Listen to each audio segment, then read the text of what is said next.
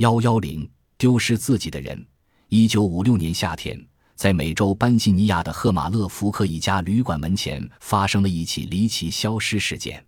这一天，旅馆的清洁人员做完庭院的打扫工作后，正在旅馆门前闲聊。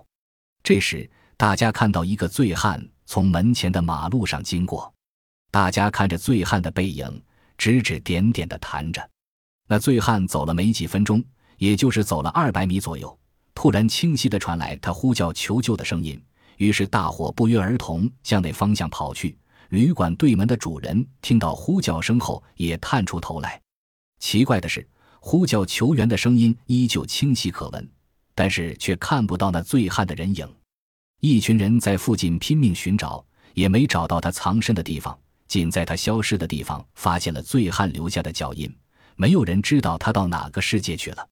一九六四年八月的一个早上，美国加州洛杉矶还发生了一件邮差突然失踪的怪事。那位邮差先生名叫约翰。这天早上，他投送一封信到百货业巨子洛克的公馆，开门的是女仆妮艾。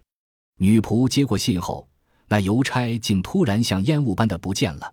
这桩不可思议的事发生后，尼艾立刻通知了当地警局。警方马上派人赶到洛克的家中进行调查。就在警方大力追查邮差下落的同时，距洛杉矶很远的芝加哥棒球场也发生了和这桩失踪事件有关的怪事。场上球队中有位防守的选手突然倒地，只听他惨叫一声：“我是邮差约翰。”接着就不省人事了。半个小时后，这位叫森里的球员才在医务人员救护下猛然醒来。没有啊！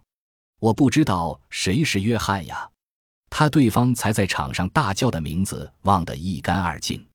这两件事会有什么联系吗？他们两位又有什么关系呢？谁也找不出答案。